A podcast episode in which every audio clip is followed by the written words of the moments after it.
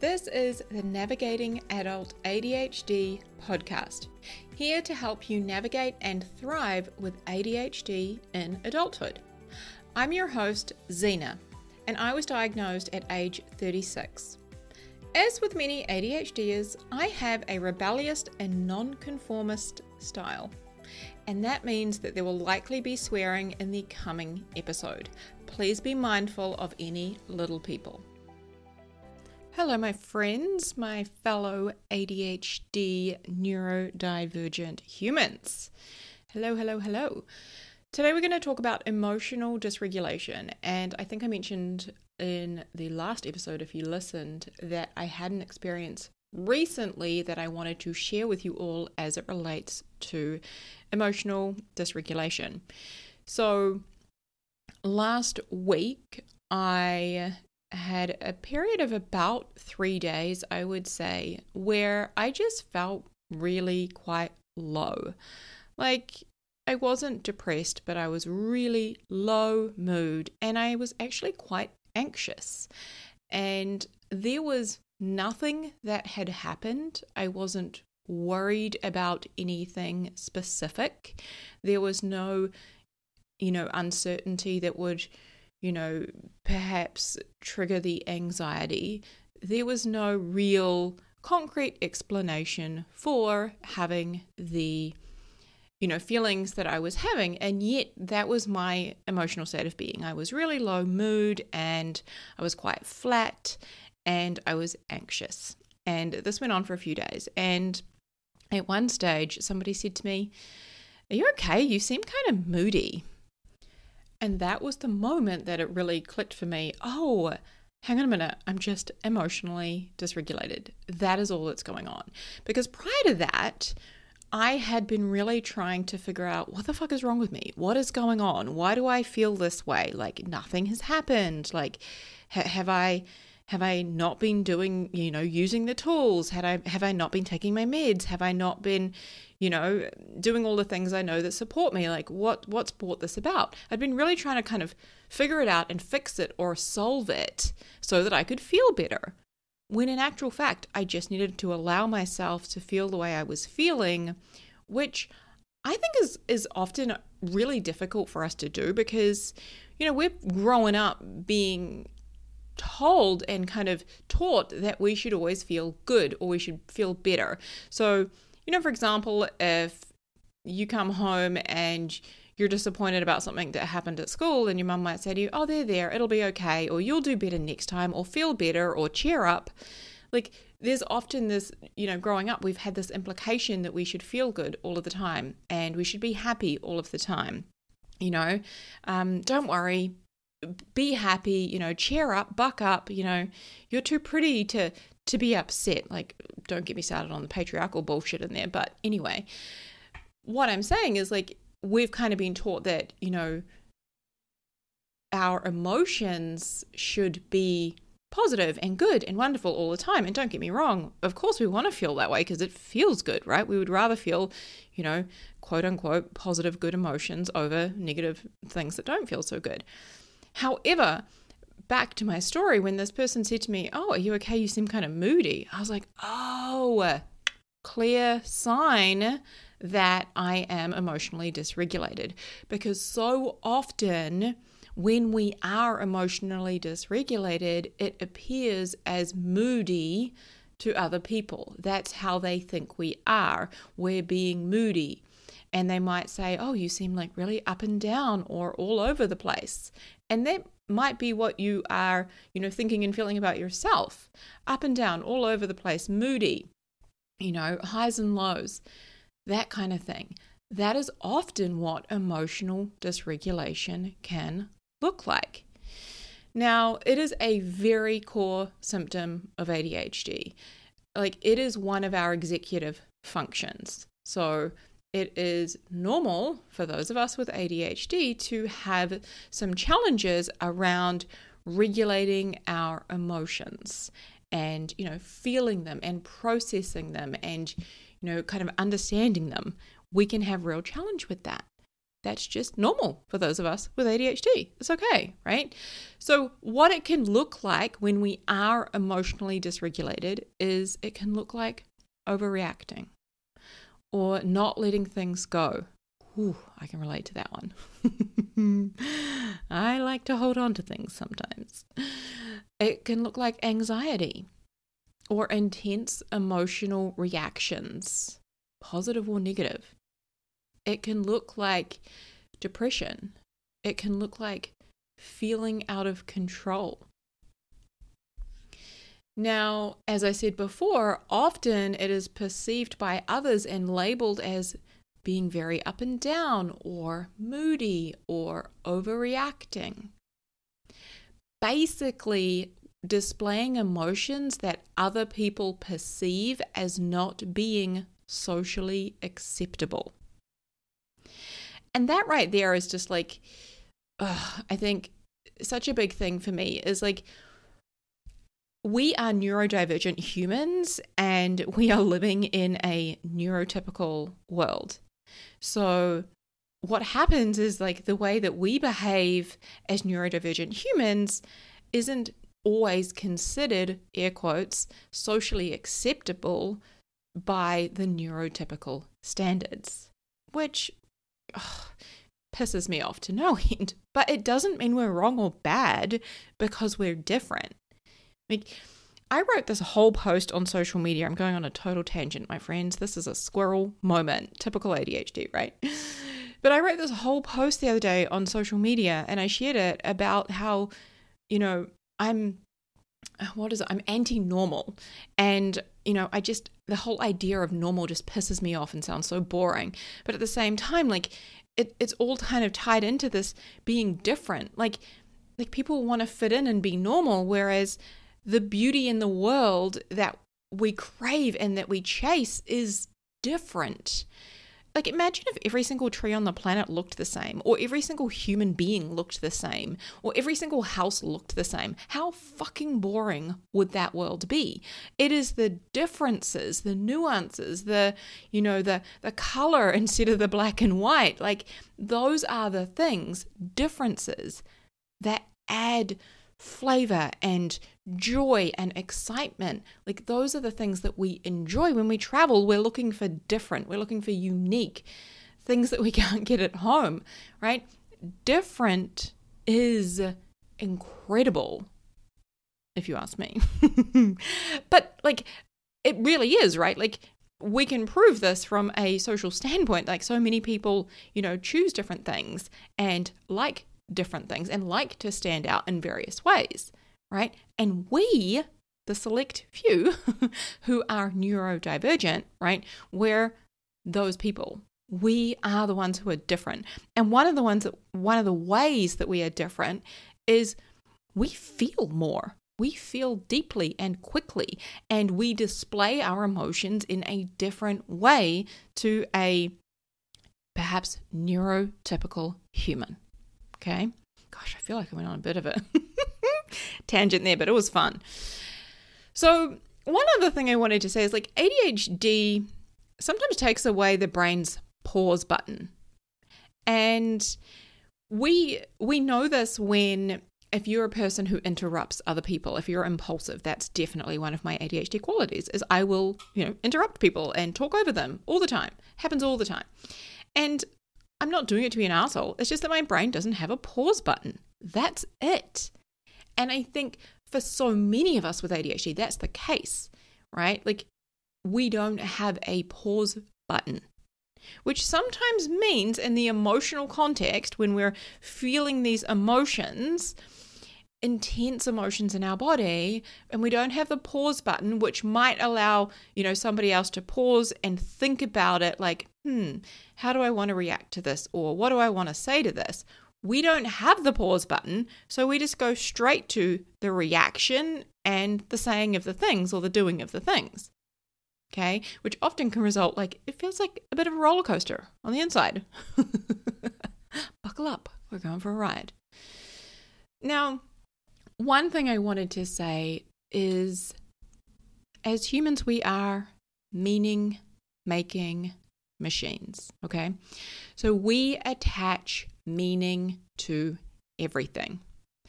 When we see a sunrise, we make it mean, you know, that's so beautiful and it, you know, like this is such an enjoyable moment. Or we go out to dinner with a partner and, you know, they say something that we don't like. We make it mean maybe they don't care about me. Or perhaps you get home and they don't ask you how your day was, and you make it mean they're not interested in how my day was. We're forever attaching meaning to things all day long. We attach meaning to a conversation, to words that somebody has. When somebody doesn't text us back, and you know how you can tell when someone's read a message, it really grinds on me. I kind of wish we couldn't tell. but you know how you can tell when someone's read a message? We make that mean something like, oh shit, did I say the wrong thing? Did I do the wrong wrong thing? Should I not have said that? Should I have asked something else? Should I have reworded that? You know, do they not like me anymore? Do they not want to come? We attach meaning to everything all day long. Okay? We are meaning making machines. And when we are emotionally dysregulated, right? When our emotions aren't quite right in our body, maybe like me, you're experiencing this period of like low mood and anxiety, which isn't your kind of normal, but maybe you have it like a few days every month, or maybe you experience it every now and again, or maybe you experience anxiety on a regular basis, right? One of my friends who I talked to today, she experiences depression on a regular basis. And that's part of her emotional dysregulation. She has ADHD. Now, so often, you know, we might make it mean, you know, I'm bad or there's something wrong with me because I can't get out of this or I can't fix this or you know I'm I'm going to make other people feel feel terrible because they have to be around me like this and then we end up feeling guilt and shame and we layer all these other emotions on top. Or we think we need to change it or we need to fix something because something is wrong if I feel this way. I shouldn't feel this way. Like at the beginning, I was saying, it's kind of implied in society we should be happy all the time. Complete bullshit, by the way. Not a single person on this planet is happy 24 7. Physical impossibility. It's a whole nother podcast episode. Right? So, what happens when we're emotionally dysregulated is very often the meaning we attach to it is something is wrong, or, you know, there's something wrong with me, or I'm a bad human and I feel guilt and ashamed, or we might make it mean we need to change or fix something. Okay. Now, sometimes we are just emotionally dysregulated, right? There was no reason the other day for me to be in that place other than ADHD, emotional dysregulation. There were no, you know, events that had happened, no specific things. It wasn't a time of the month issue that I could pinpoint. I was simply emotionally dysregulated. And other people around me noticed. My partner noticed, a couple of other people noticed. And that's okay. Now, hear me when I say it's not that our emotions are wrong. Our emotions aren't wrong. They aren't bad. And they don't have to be changed or fixed. Okay? Again, as ADHDers, when we feel, we feel quickly, we feel deeply, and we are more prone to express our intense feelings publicly than, you know, someone else who doesn't have ADHD. And that isn't a bad thing and it isn't wrong. Okay, again, we are neurodivergent humans living in a neurotypical world. So other people might look at it and be like, whoa, what's going on there? Right? Just because it's different doesn't mean it's bad or it's wrong. Okay? You with me? Hope so. I sometimes wish you guys could talk back. oh, we need to make that happen. Make sure you come and hang out with me on Instagram, navigating.adult navigating.adhd. I really had to think about that. Navigating.adult.adhd on Instagram. And the reason I say that is because I would love to, you know, get some of the podcast listeners together and, you know, maybe we get on a Zoom call and we just have a great ADHD squirrel time together. Okay. Also, I'm going to be doing um, some trainings and, you know, just some things to help people better understand and thrive with their ADHD. So definitely come and hang out with me on Instagram. So let's talk about, you know, regulating and soothing and supporting our emotions because if we're honest, there's no class in school or college or anywhere. Like there is no class that we take that teaches us how to, you know, express our emotions, how to feel our emotions, and how to support ourselves emotionally and mentally, and also work with our nervous system. There is no class. So I think this is simply part of adult development. And especially, you know, for, for those of us with ADHD, having some tools, some extra tools in our tool belt to be able to, you know, work with our emotions rather than kind of fighting against them can be incredibly supportive. Now, while we're on that note, and because I'm in a, you know, squirrely, ranty mood today, that's just how I am. I just wanted to say that medication for ADHD is not enough. Medication is a tool. It is a tool that I choose to use myself, and I have no judgment on whether you choose to use it or not. It is simply a tool. It is not a fix. It is not a miracle solution. It is a tool. And there are so many tools that we can equip ourselves with to thrive with our ADHD. So, you know, learning to work with our emotions, like that is another tool that we can add to our tool belt. Okay. And there are lots of different ways we can do that. Some of the ones that I recommend would be coaching or therapy. Obviously, I'm a coach, so I'm a huge, you know, um, advocate for coaching. Therapy is also incredible.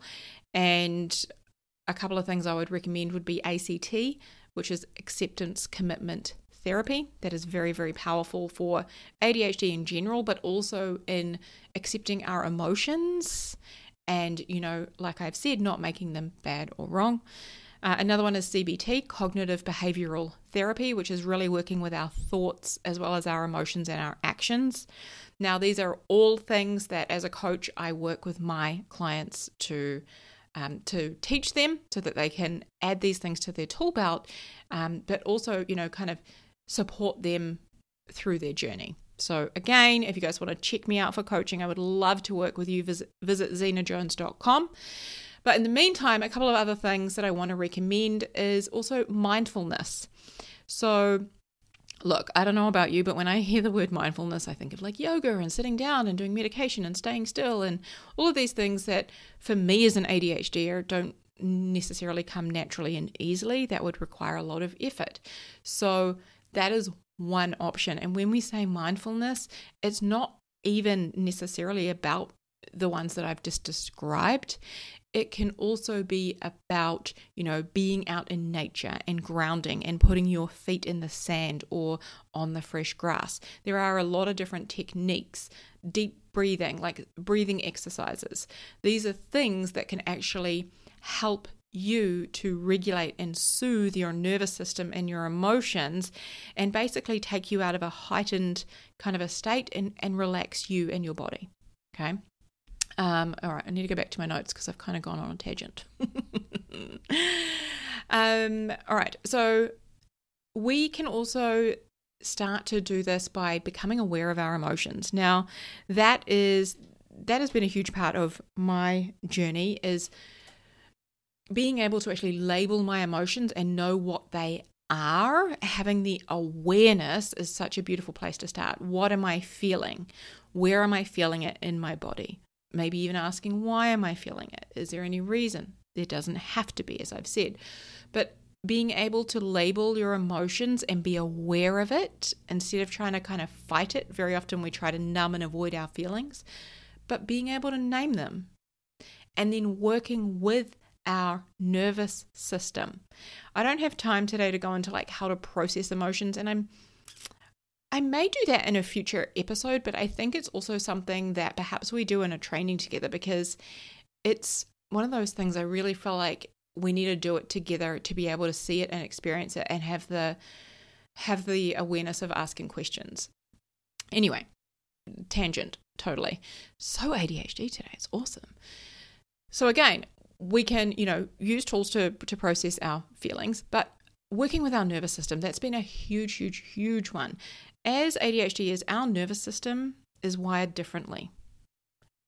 Our nervous system is wired differently. I'm going to have a whole episode on this because the more we can understand how our nervous system is kind of different, we can also learn, you know, why we do what we do and why we behave in certain ways or, you know, avoid certain things. But not only that, like when we better understand ourselves, right? Becoming aware of your emotions, that's awareness, better understanding, labeling them, right? When we better understand how our nervous system works, we can then comfort it. Now, our nervous system is like the part of our body that will often send us into fight or flight, right? And we can be, you know, in that fight, flight, freeze state. So many people living in that state all the time. But when we're able to partner with our nervous system and soothe it, we can then, as I said, kind of uh, bring it down a notch. It's like we can turn the volume down right? We can take a lot of the intensity out of the emotions a lot of the the hard scary parts out of the emotions. And eventually like the more we learn how to process our emotions and work with our nervous system the more we do it like the easier it becomes for emotions to actually move through our body and dissipate okay? Now some of the ways that you can work with your nervous system are breathing. There are so many incredible breathing techniques out there, um, whether it's box breathing or the one that I like to use is I will breathe in through my mouth for whether it's three or four seconds, but the out breath is always longer and I breathe out through my mouth. So this is my favorite one. I breathe in for three and then out through the mouth for longer than I've breathed in. So usually I'll count in for three, out for four or five. And I do that over and over and over again. And it really helps me to regulate.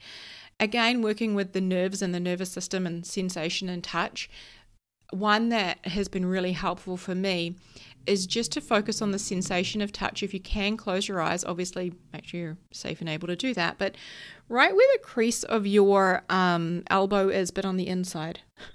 do I call that? I don't know. Um, where it's like kind of really sensitive, like your elbows on the back of your arm, but I'm talking about your inner arm, where they would like do a blood draw from. You know what I mean? So, right there, kind of in that area, is a real sensitive kind of skin area. So, what I will often do is I will get a finger and just trace circles ever so slowly around that area. And what we're doing is we're kind of trying to shut out other senses and drop out of our head and into our body and just focus ever so slightly on the sensation and all the different nuances of what that feels like. And when we do that, our breathing slows and we're starting to regulate our nervous system. Okay. So, that is another thing that we can do. Now, as soon as I was aware, after this person had made their moody comment, and I was aware of what was going on, I was like, oh, okay, right. I'd already been kind of labeling my emotions and processing some of it, but I let go of the need to try and fix or solve it, which is really what I had been kind of focusing on doing and doing some of the kind of mindset work. Now, this is why we have a variety of tools, is because some of the tools that I was thinking should apply in that situation, they were like helping a little bit, but they weren't really working. But instead, what I needed to go was just go with was more so accepting hey, I'm feeling anxious, I'm feeling low mood, and that's okay. I'm not making it mean anything, I'm not making it a problem, and I'm also fully aware it's going to leave shortly. Like it's just going to work its way through my body and leave. So I spent more time focused on you know, working with my nervous system. I did a lot of walking. I got out in nature. I had long hot showers. I didn't want the, um, you know, I didn't want to do cold water therapy or anything. I wanted the long hot showers. I, what else did I do? Um, I had a bath. I often don't bath, but like I was just like that was well, I shower, guys. Don't worry, I'm not a bath person. But I was really listening to like what my body and my nervous system wanted, and I spent time like, even though it was really cold, I walked out on the grass, I cuddled my cats, like just, and just really focused on my breathing and supporting my body through what it was going through. Like, if you were to imagine, I've just had this example come to mind. If you were to imagine that you know, you've just had surgery and your body needs to heal and your body needs to repair, and you need to maybe like slowly start doing exercises until you can build back up to, you know, being able to walk on that leg again. Like you, you might have to, you know, do various physio exercises and various slow movements and really listen to, you know, oh, no, that's too far. If I do that, I'm probably going to tear the stitches, or, you know, that's going to hurt too much, or that's too painful it's very much like that. Like we've got to really learn to listen to ourselves and give our our body and our nervous system what it needs. And the more we do that, the sooner we heal and we move through it, right? Like especially in that example I'm giving you of someone post surgery, the like the more you listen to your body, working with it, you know, and and giving it what it needs and healing and you know doing the physio and all those things, the sooner you heal. Whereas if you fight against it and try and, you know, numb the pain and then just run on it anyway, even when it's not healed, you're only going to prolong it, right? And make it worse. It's very much the same thing with our emotions and developing our own emotional resilience. Whew, I went on a tangent there. Um, I totally thought of something else I wanted to share and I've lost it. Of course I have. Are you guys surprised? I am not surprised. All right, I'm looking at the time and we are a good 25 minutes in. Is there anything else I want to put in here? I don't think there is. I feel like we have kind of covered it. Um, the last thing I will say is, you know, emotional dysregulation is completely normal. It is a part of ADHD. And again, I highly encourage you to, you know, play with some of the things that I've suggested here, some of the tools that I've suggested here. And also, you know, add your own tools to your tool belt for supporting yourself and your emotional, you know, well-being and emotional resilience. Okay? Medication is awesome if that's the route you want to go, but it doesn't you know, stop you from feeling or experiencing emotional dysregulation. Okay. So that's why we want to add even more tools to your tool belt. All right, my friends. this has been such a fun episode. Huge love to you all. Take care. I'll see you soon. Hey, friend. I know exactly what it's like to feel frustrated and confused with your ADHD and to wish that you could better understand what the hell is going on in your brain. And that's exactly why I created my coaching program, Thriving with ADHD. Inside Thriving with ADHD, you learn a step by step process to set and finally achieve your goals, to understand yourself and your ADHD. It's where you learn to feel better and manage your emotions and create systems and processes that work for you with your ADHD brain. This is designed for you to learn how to thrive with ADHD so you can create the life that you were meant to live. Visit xenajones.com slash ADHD to learn more and book a consultation.